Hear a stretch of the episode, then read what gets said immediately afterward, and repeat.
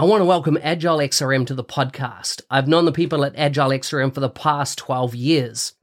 I've seen how their business process management tool can add massive value to complex organizational processes in sectors such as finance and government. If you have complex processes or a need for dialogues on the Power Platform or Dynamics 365, take a look at how this BPM tool can add value. You can find them at agilexrm.com or check out the show notes for more details.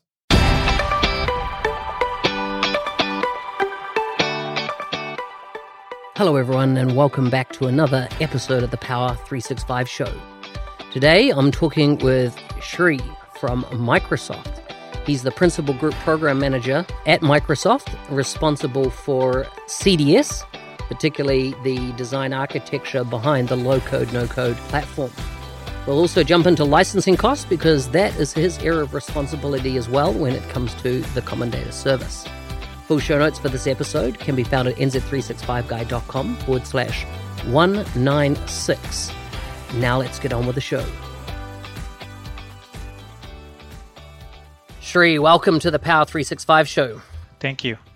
Thank you. How's it going and where you where where are you held up today in this COVID nineteen world that we live in? Uh, very much like you, Mark. I'm actually in the safe zone of my home, stay home safe. Um, somewhere close to Seattle. Uh, that's near Microsoft headquarters. That's where I work from. Yeah, excellent. How have you found, you know, the weeks of not having that kind of one-on-one or in-person physical connection with colleagues? Um, it, it's basically uh, the change management process, right? We as human, man is a social animal, and uh, you do need that kind of connect. Otherwise, you feel like in the prison, all sorts of mental issues coming in. How am I going to deal with this change and all that? So after that initial phase has passed, maybe like in two three weeks, I think we are getting used to this new normal. Um, self-discipline is the only thing, and patience is the only thing that will pull you through this phase, and getting used to it now. Yeah, yeah, so true. And so, so you know, I'm looking forward to discussing, you know, the low code, no code using CDS and and and the design architecture principles that you've been operating with. But what was your journey into Microsoft? How did you end up working where you are now? Can you give us a, a brief story from uh, origin to here? Uh, sure. I started my career with Infosys as a core developer uh, in the Java world. Um, strange as you may feel, but in the services world, you cannot stick to a technology. You just need to keep changing as the customer requirements change. And very soon, I was sucked into this amazing world of Microsoft Stack.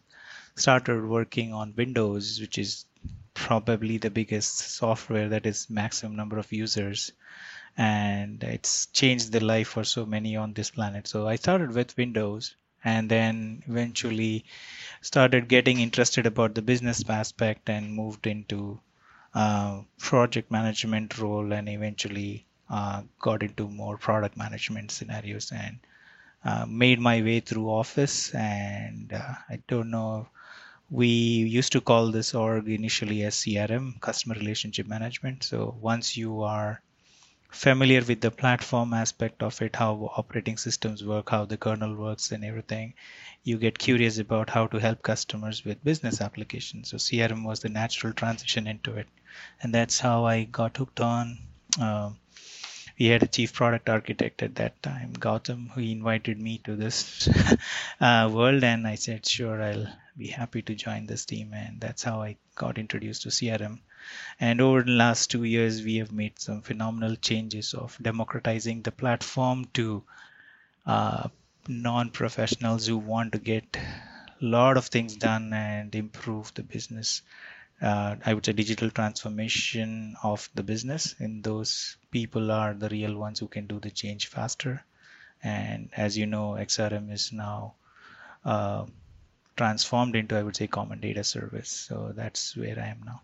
Yeah, so so give me a give me an overview of what your res- role and responsibility is in your day to day activities, uh, and how that relates to CDS. Yeah, so Mark, I actually I uh, own a team that is focused on business revenue uh, and efficiency of the platform. Uh, what that means is we every day challenge ourselves to understand how can we make common data service better so that we can bring these set of innovations to the low code no code platform and fulfill the promise of um, making common data service as the platform that everyone would should think about for building any sort of apps in the business world. Mm-mm-mm. And so, so is is the core area that you're responsible inside CDS? And did you mention there um, the licensing side as well? You're responsible a lot for how yeah. When I spoke about business revenue, it does include uh, where do we spend most of our resources on? How do we monetize the platform? How do we make sure we run um, the platform with uh, enough resources that will make sure the customers are happy at the same time microsoft has a healthy business going and uh, one of the main aspect of that is how do you craft the licensing how do you make sure the right set of values are bundled up in the right uh, right set of licenses that customers can understand yeah yeah okay so when you came in with Gautam back in the day right xrm was a term that was around you know, at that time. And of course, we've seen XRM in a way morph into CDS, but yet CDS is so much more. When people ask you to explain those differences, how do how do you go about that?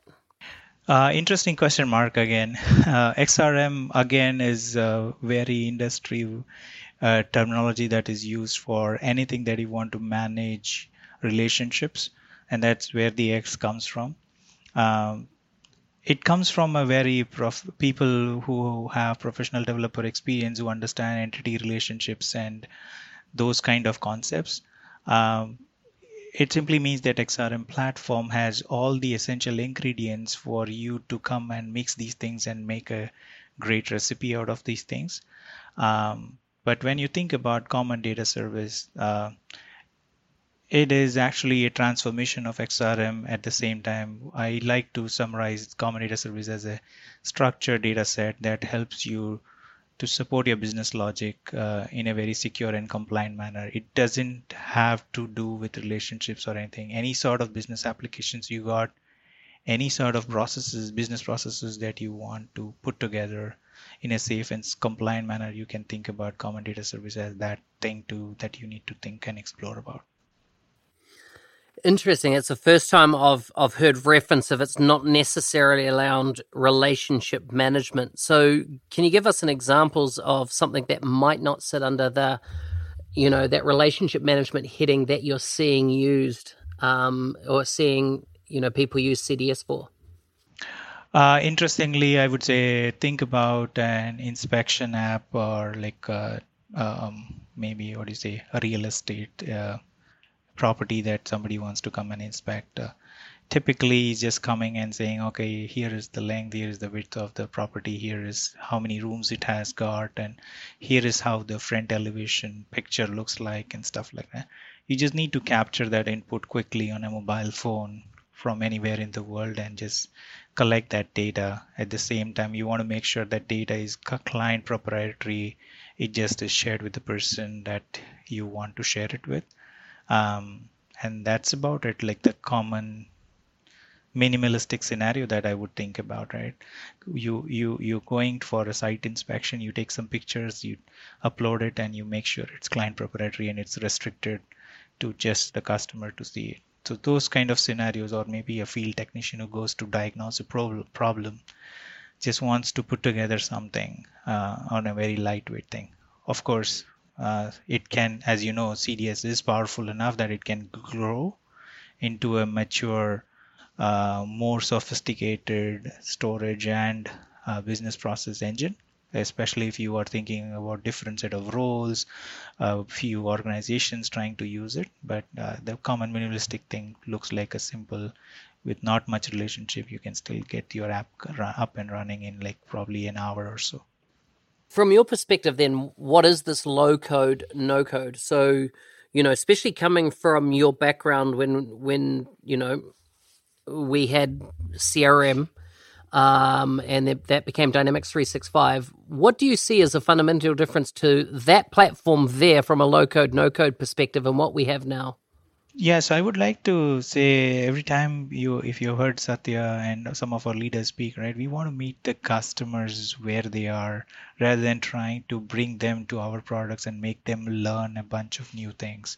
Uh, I would try to say the low code, no code uh, originates or it's part of that same story getting extended to say customers don't need to learn anything new. If they are familiar with how excels are written or how uh, a few bunch of basic mathematical formulas are written uh, we open up a whole power of this platform for them to come and explore and unleash the potential and get on their journey of digital transformation as part of this. But it's not saying there's really no code right? Because there is the ability then to of course extend beyond that of course, and low code, no code simply means you don't have to code. Your skill set may be low at the beginning when you start, but then as you grow and you think you can do much more and you want to explore some of the code based uh, things as well, then as I said, it transforms into what used to be the XRM world where anything is possible. You could write fancy plugins, you could write triggers and workflows and get more sophisticated. Um, business engines going where you can have millions of dollars and uh, sitting there for approval and those kind of things uh, that typically an enterprise would run into. When we first started on this journey of, of going into the cloud with Dynamics, this is back before it was sitting in Azure, we would look at things like sales scale groups and you know data separation and, and and that type of thing. We haven't heard much about that in more recent times. When it comes to the architecture, has that fundamental you know, where we considered what were back end and front end servers or workflow servers. How much has that changed in in respect to the CDS environment? So we are on this constant journey, Mark, and uh, we, if you remember, there was an effort called as Run One where we moved some customer, or uh rather, the entire platform has gone through some metamorphosis uh, when it comes to the uh, displaying code on IaaS to making it more PaaS. When I say PaaS, platform as a service. So we, and as I said, every day we constantly try to make the service better and see how we can run it more efficiently. As part of that journey, a lot of those roles have merged, or some of them have uh, become microservices and stuff like that. And and our intent is that because we are a software as a service, we re- definitely want to take that complexity of letting customers deal with understanding the scale groups and the uh, the pods and the roles and all that kind of thing.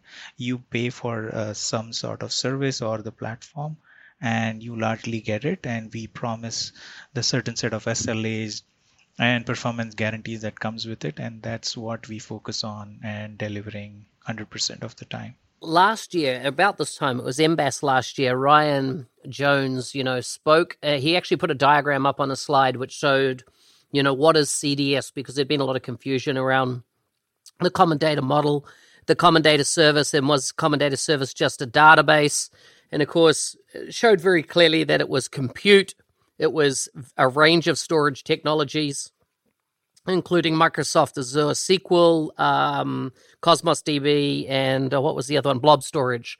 Um, it's been a year, and uh, I, I, the day we're recording this is a, a day or so before MBAS 2020. What's changed across that year, uh, in your perspective, with CDS? Mark, this is a tricky question at the same time. You're trying to get the cat out of the bag at the same time. I don't want to steal Ryan's thunder here. Uh, oh, no, no. So, so just so you know, this won't be published till well after MBAS. This because this is not a live recording, right? So this will this will come out in about uh, three weeks' time. So we will refer them to Ryan's, um, you know, because because I'm familiar with what Ryan's going to be talking about, but um, uh, perhaps you could just elaborate on that more because, as I say, it won't be published to a later date. Sure. So I think uh, in in light of what you already said, right? CDS is not just a database; it's a whole ecosystem that allows you to structure your data at the same time and uh, enables you to run your business logic uh, in a secure manner and a compliant manner. When that needs to happen, there is definitely a suite of uh, compute and data and uh, logic basically that triggers basically through flows and then there is definitely the integration story what we are focused on is to a little bit more on the integration story of how we can integrate with Power BI or how we can integrate even the finance and operations platform. So you will see a lot more uh, emphasis on that as part of what is being spoken at MBAS this year. Um, but then at the same time, yes, uh, as you said, database, uh, SQL relational database is one of those things. File storage and blob storage definitely are becoming more mainstream. And i would say they you you basically don't deal with them. You just use our api saying just attach this file. And going back to my uh, example on the applications like the site inspection application.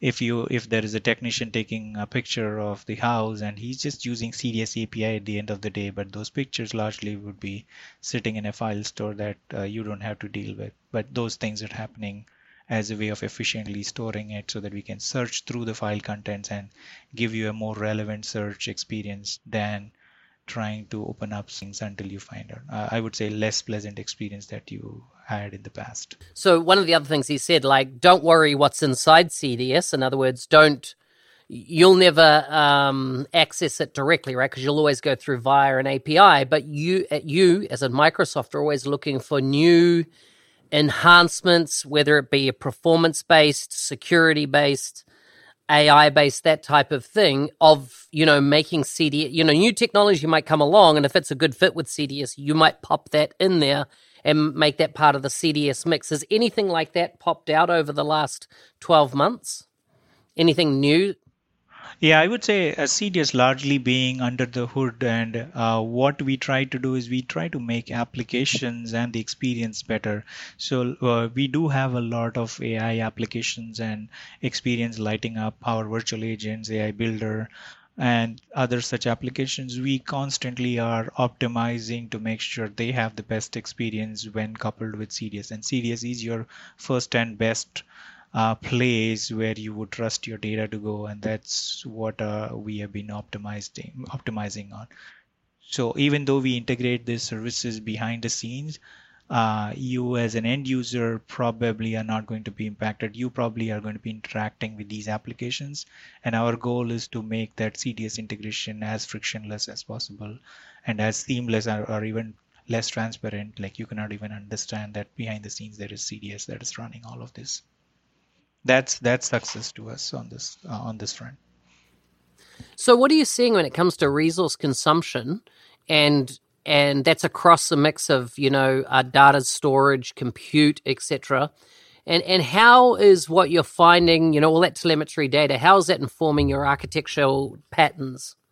Um, so, as I said, uh, there are uh, several places that we look out for signals. Um, one of the things, for example, could be to say in a multi-tenant architecture world, you may have places where you think some of the roles were, or some of the compute, let's just say we picked up a, a D series of a compute machine that was performing a certain role and we determine that over a period of time when you actually light up a new service you don't know how the performance is going to look like at planet scale but then eventually when the service is baked out for six months you find out some of the memory is not largely being used or some of the uh, CPU cycles are not required. In those cases, we try to see how we can step down or uh, probably add more features so that the particular resource is being utilized at an optimum level rather than just sitting idle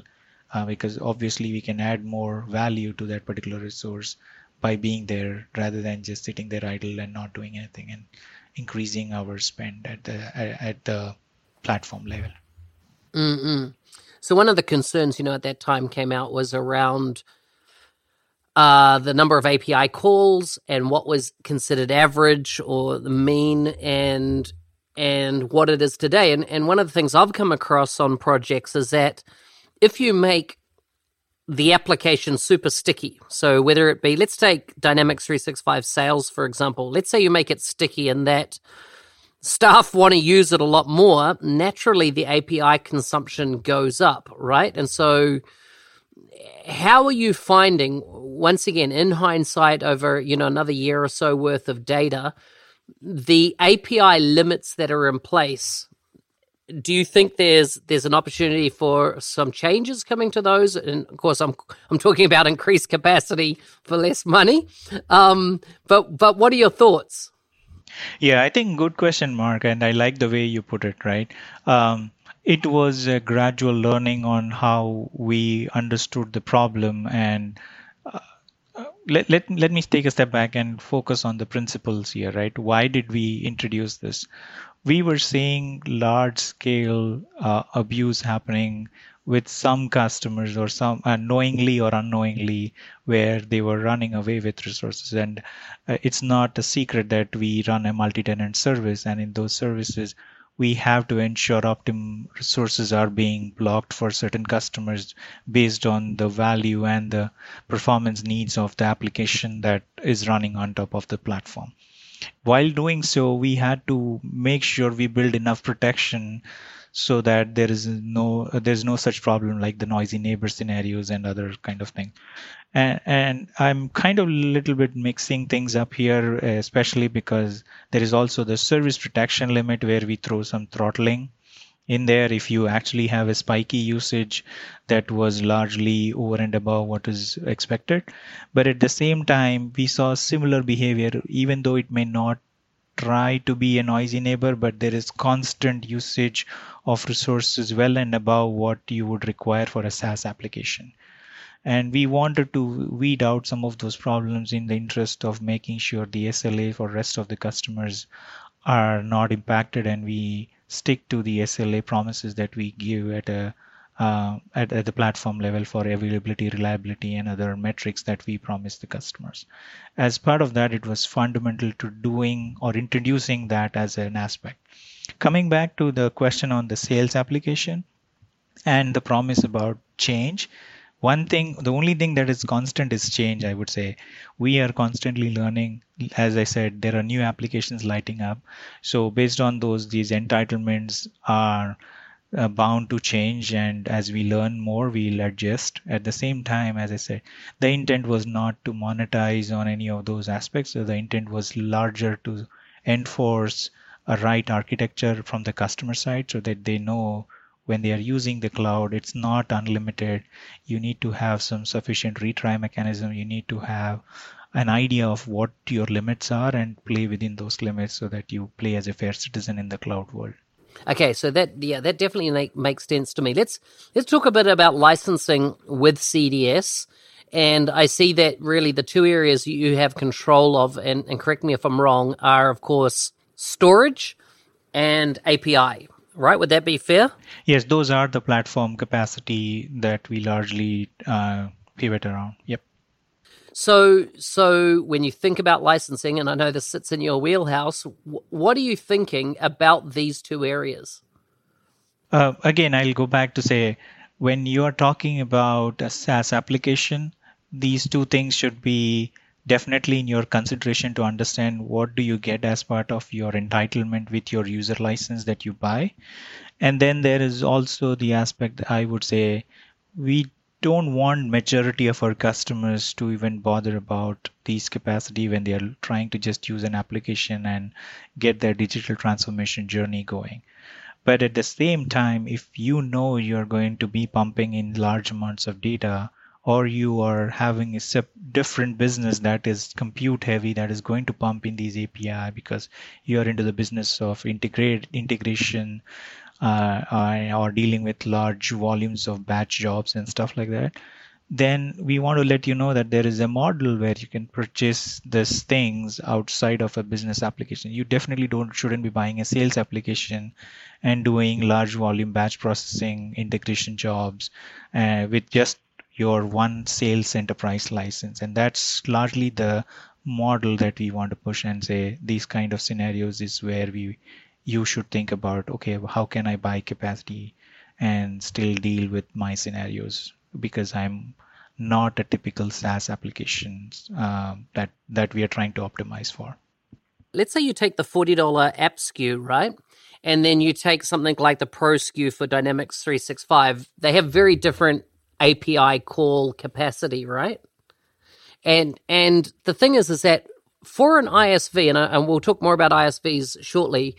For ISVs to build using the $40 app SKU, it seems that the API calls are not on par with a first party app SKU. And, and let, me, let me explain is that in a first party app, right? Yes, you're paying a, a premium price point um, for that SKU, $65, for example. And um, but you're getting the IP, right? And you're really getting around 16 years of uh, accumulated IP if you take something like Dynamics 365 sales.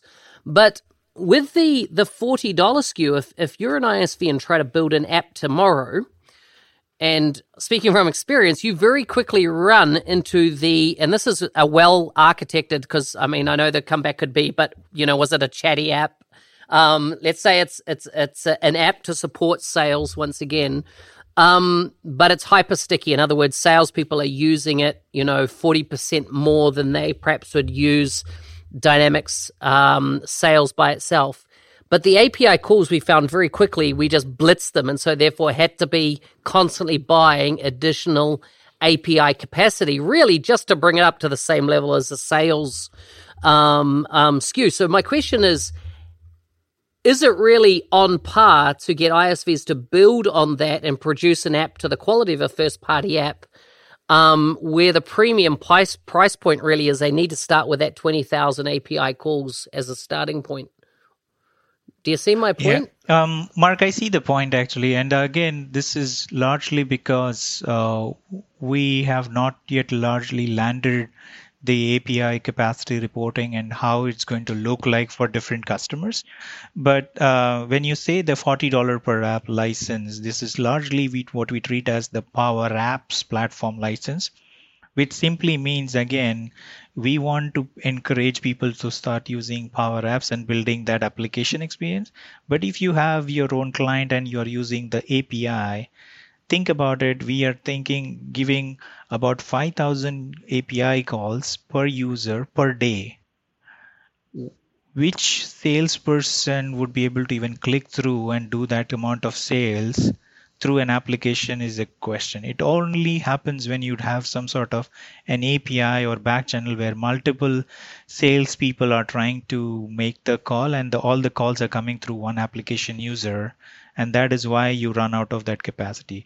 The other point as i was trying we are constantly learning on how people are using these SKUs and how we, how much entitlements we have given. We started with some limits to which are sufficiently higher than what we have seen for 95 percentile of our customer base or even higher which means you can imagine 5000 calls in a day for a user doing sales for per user. And these are per user limits and uh, these are again going to be for different family. If you are trying to beat uh, the first party dynamic sales application you probably are still looking at uh, using probably like like less than 50% of that capacity is our understanding for a typical sales scenario where you uh, capture a lead qualify it into an opportunity uh, your sales manager approves it boom, your sales is done, right? Even if you have a point of sales application, uh, typically then it simply means you are trying to do it through a service principal or some service account. In those cases, we definitely want to monetize that aspect and expect you to buy the API capacity. How do you, and I mean, this is a bit of behind the scenes stuff, but how do you work with the Azure folks when you're planning, you know, the growth of of what's happening over on the Power Platform side of things, and is you know how how integrated are you as two two different parts of Microsoft? Yeah, so uh, even though you say two different parts of Microsoft, we believe in the one Microsoft story, and um, definitely there is a lot of things that go behind the scene when it comes to capacity uh, projections.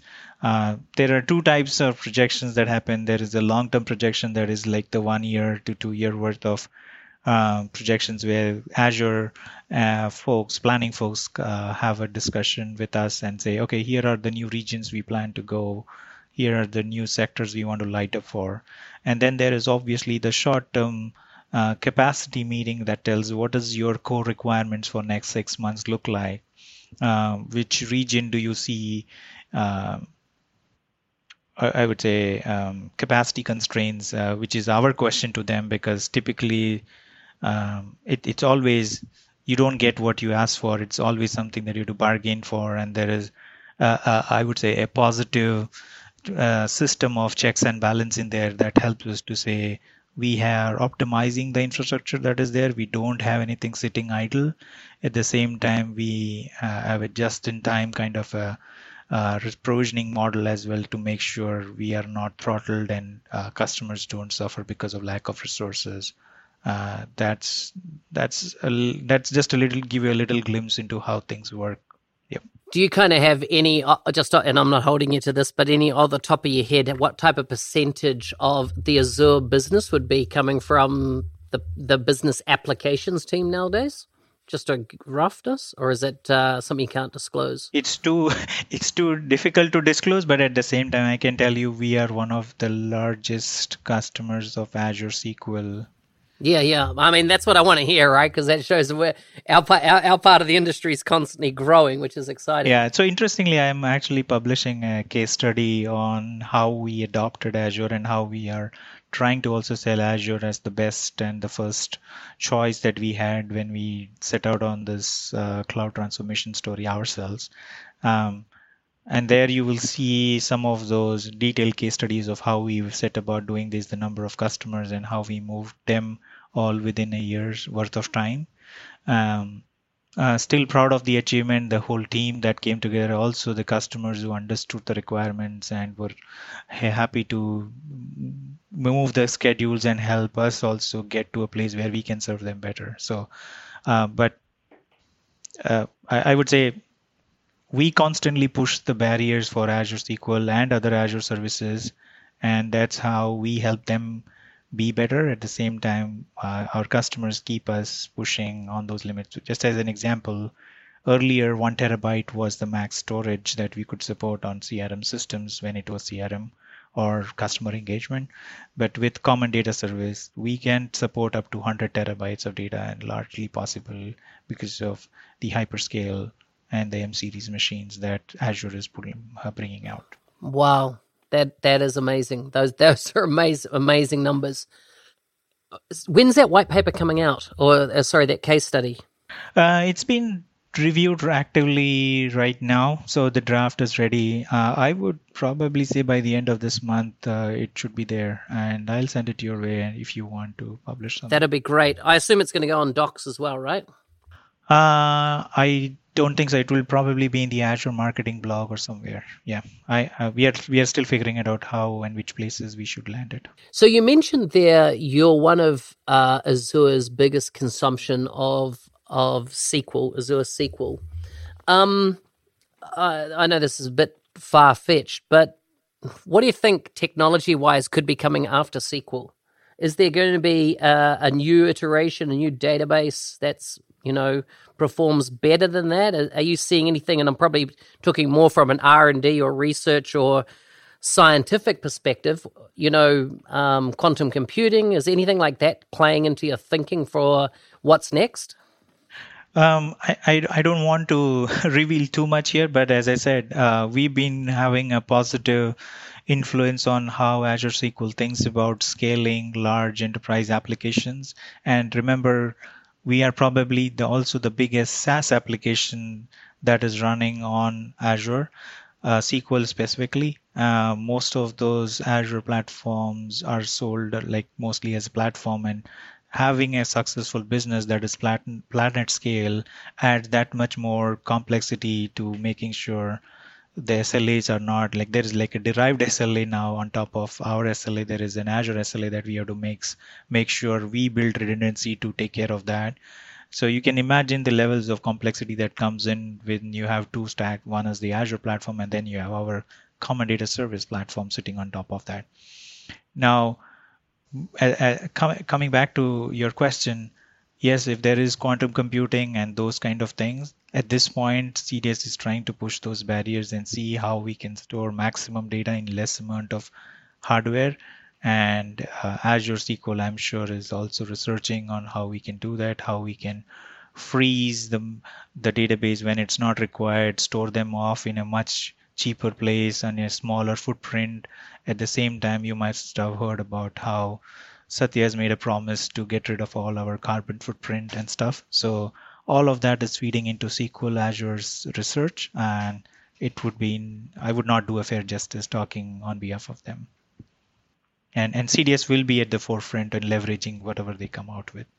When you moved to uh, blob storage and uh, Cosmos DB, what were the kind of lessons learned from that kind of data separation journey that you went on and um, were there any kind of pleasant surprises um, you know that you that you you've realized in hindsight? Um, yes i would say as you said it's a journey. It's not complete yet. The destination is not arrived. We just probably started moving about 5 to 10 percent of the data. Um, it's a different beast altogether especially as you know 15 16 years of sql code is baked into all of the platform uh, trying to switch it overnight is not going to be easy and uh, there are a few interesting things um, again uh, I would say wait for the case study to come out and we'll reveal more about it. We are still learning. Um, it wouldn't be good to brag about it until we have conquered all the monsters there. Yeah, yeah, I know what you mean by monsters. Um, tell tell me about team member enforcement. Is that one of the areas that you've been involved with as well? Yes, it is one of those problem areas that we have been trying to solve in the business. Um, historically, team member licenses were sold as platform SKUs because of the lack of platform uh, license that we ever had. We didn't have an XRM license that people uh, who were trying to buy something of that sort. So the easiest way for them to enter the platform was through the team member enforcement.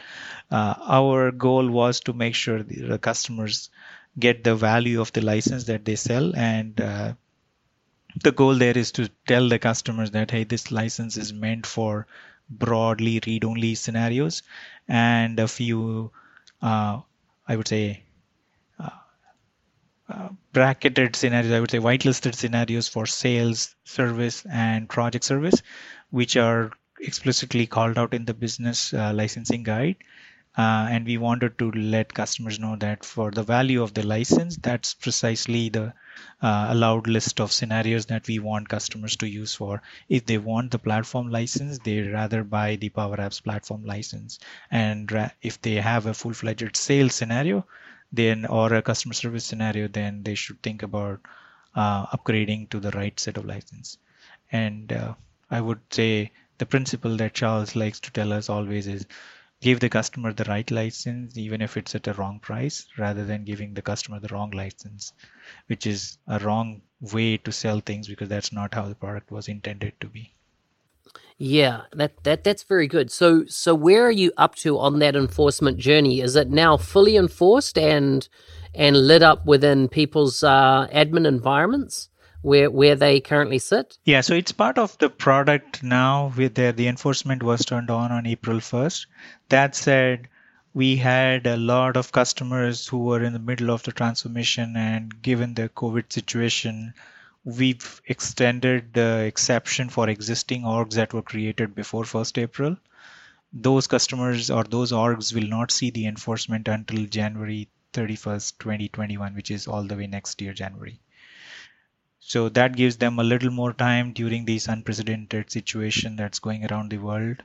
So they have other things to deal with. This is one of the last things that we want to worry, uh, like worry them with. Um, so we would let customers figure out a better strategy, get uh, their funding and everything in line, and hopefully the world will be a better place so that in January when they come, they have figured out a story on how to approach should they buy a platform license or largely re-architect their thing so that they are no longer in a non-compliant state or maybe upgrade to a full dynamic SKU, whatever suits their purpose. Again, the intent is the first approach we would say is go figure out an architecture that doesn't make you in a non-compliant state but if you still have a business need to use custom app applications, then you should buy the per app, uh, power, uh, per app license or the per user Power Apps license to get the platform access. And then if you have a core dynamic sales or service or project service scenarios, think about upgrading the license there. So across your role, how much um, and, and, what are your thoughts around ISVs? Um, particularly, you know, what what do you what considerations do you take on board, and making sure that you know the Power Platform um, is a tool that ISVs can build industry applications on. So we have this again a principle we say first party equals third party like we do not differentiate when we build design or apis to say or to anyhow or in any any way uh, make it more easy for first party or make it more hard for the third party all our applications apis that the first party uses are the same ones that are in the sdk and the odata surface that you might see largely uh, on that note ISVs have, I would say, equal opportunity to build the same set of applications or even better applications in that space. And to that extent, I would say the team member enforcement, uh, a lot of it is under the hood there, but the design that allows people to enforce licensing for this application, you need to have this license is built with thinking about the ISV uh, population in mind so that when they want to onboard, they can also leverage this pretty soon to say if you want to use my ISV application, you better have this license. So that kind of license enforcement is also extended to the ISV population. So in, in a nutshell, any, any API, any design that we build, we always think that this has to be for the ISVs also. It, it has to work for everyone. So we are quite secular in that way. Before we before we uh, wrap things up with some quick fire questions, is there anything else you'd like to add? Um, I would say, uh, Mark, you've been phenomenal on the MVP community. Um, I would like to say get your support in landing some of these. Uh, I mean, these licensing questions and licensing areas that we have introduced in last, uh, I would say, one year's worth of time, and maybe even two years for some of the throttling aspects and all.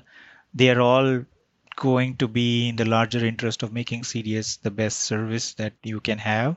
Uh, but at the same time, it may look like tactically you are blocked on some things, but in the larger interest, if you want to have a multi-tenant, multi-tenant service going at the best cost that you want to get, these things were kind of the hard pill to swallow, but uh, you you will eventually get the benefit of the platform if you think about the large picture. If you can tell that story, we like you to be the evangelist of that story when you are talking and meeting these with some of our customers. Yes. Excellent, excellent. Are there any resources that people, if they want to learn more around CDS, and particularly the area you work in, do you recommend they go to? Yeah, I think uh, there are a few aka.ms links, like aka.ms platform limits is where you think about the API capacity, and then aka.ms team member apps is another place where they can think about team member enforcements. Uh, but we try to be very prescriptive in each one of these approaches, although we don't try to explain because these are technical documentations. We don't try to explain the rationale and some of the principles that we talked about in last few minutes here. So um, that's why I was trying to say the technical documentation is only focused on how you get things done, but why you need to get things done and what's the uh, shared interest of the customer and Microsoft in these things is what I was trying to explain, and that's where a face-to-face or at least a one-on-one conversations like this is where you can bring this up. It's good. It's good. Okay, you ready for some quick-fire random questions? I'm worried now. what are you throwing at me now? okay, here's the first one. If you could do anything in the next year, what would it be? It's got to be in the realm of possibility. I would say just like low code, no code for the platform, I would like to make sure the licensing also becomes that simple that people get it. If you could have one fictional character as your friend, who would you choose? Tintin. That's cool. That's cool. You know, I'm I'm intending on buying the entire series. I want to get the box set at some point. Um, very good. What cha- what chance encounter have you had that changed your life forever? I would say the it's not an encounter, but I would say the opportunity to work on a platform like Common Data Service, which is trying to be the next platform that will be changing the lives of many people. If you heard the story of how some of the people are learning to write low code, no code applications and how their life has taken a turn, right? Especially um, the the people that we meet every day and how we can influence their lives is is a much fulfilling experience for me. So I would say this this is I'm living my dream at this point. I like it. What's the best gift you've ever received? Ah, it's it, it's a birthday card that my five year old daughter made for me. Mm, it's so nice. That's so nice, and I I totally understand that. Now here's here's a here's a bit of a catcher. Would you rather end the life of one human or a hundred puppies or kittens? um, I think one human is still the best one because the potential of a human being to influence other life on this earth is much bigger than hundred dogs or maybe kittens can do. What's the best compliment you've ever received? Uh, I think it's I keep getting compliment for my smile. Uh, it's a weapon of mass destruction. uh, if you goof up, you can still smile. If you do well, you can still smile. Um, Excellent. Actually, there's one other questions I, I, normally ask. Who do you recommend as a guest for future? Obviously, you've spoken to already to Charles, uh, who I follow. At the same time, there are a few more people like uh, I know you already spoke to Ryan. Uh, have you spoken to Julie? Julie Strauss? Julie Strauss? Yeah. Uh, good good call, but she she's impossible to get on the show. She's so busy. but but I'll I'll take it down as an action item that I need to try and get her on again. Yeah. If not, then um, maybe Matt Barbour is the next person. Good old Matt. He's been around a long time, right? Yes, he's seen it all, and uh, he will tell you right from the age of dinosaurs on how CRM evolved. Sheree, it's been great having you on the show. If people want to follow you on social media, where can they find you? Uh, I think LinkedIn is the one place that I find as a good platform where I share uh, excerpts from life and about our products and stuff. Uh, at the same time, they can look me up on Facebook as well. Not pretty active there.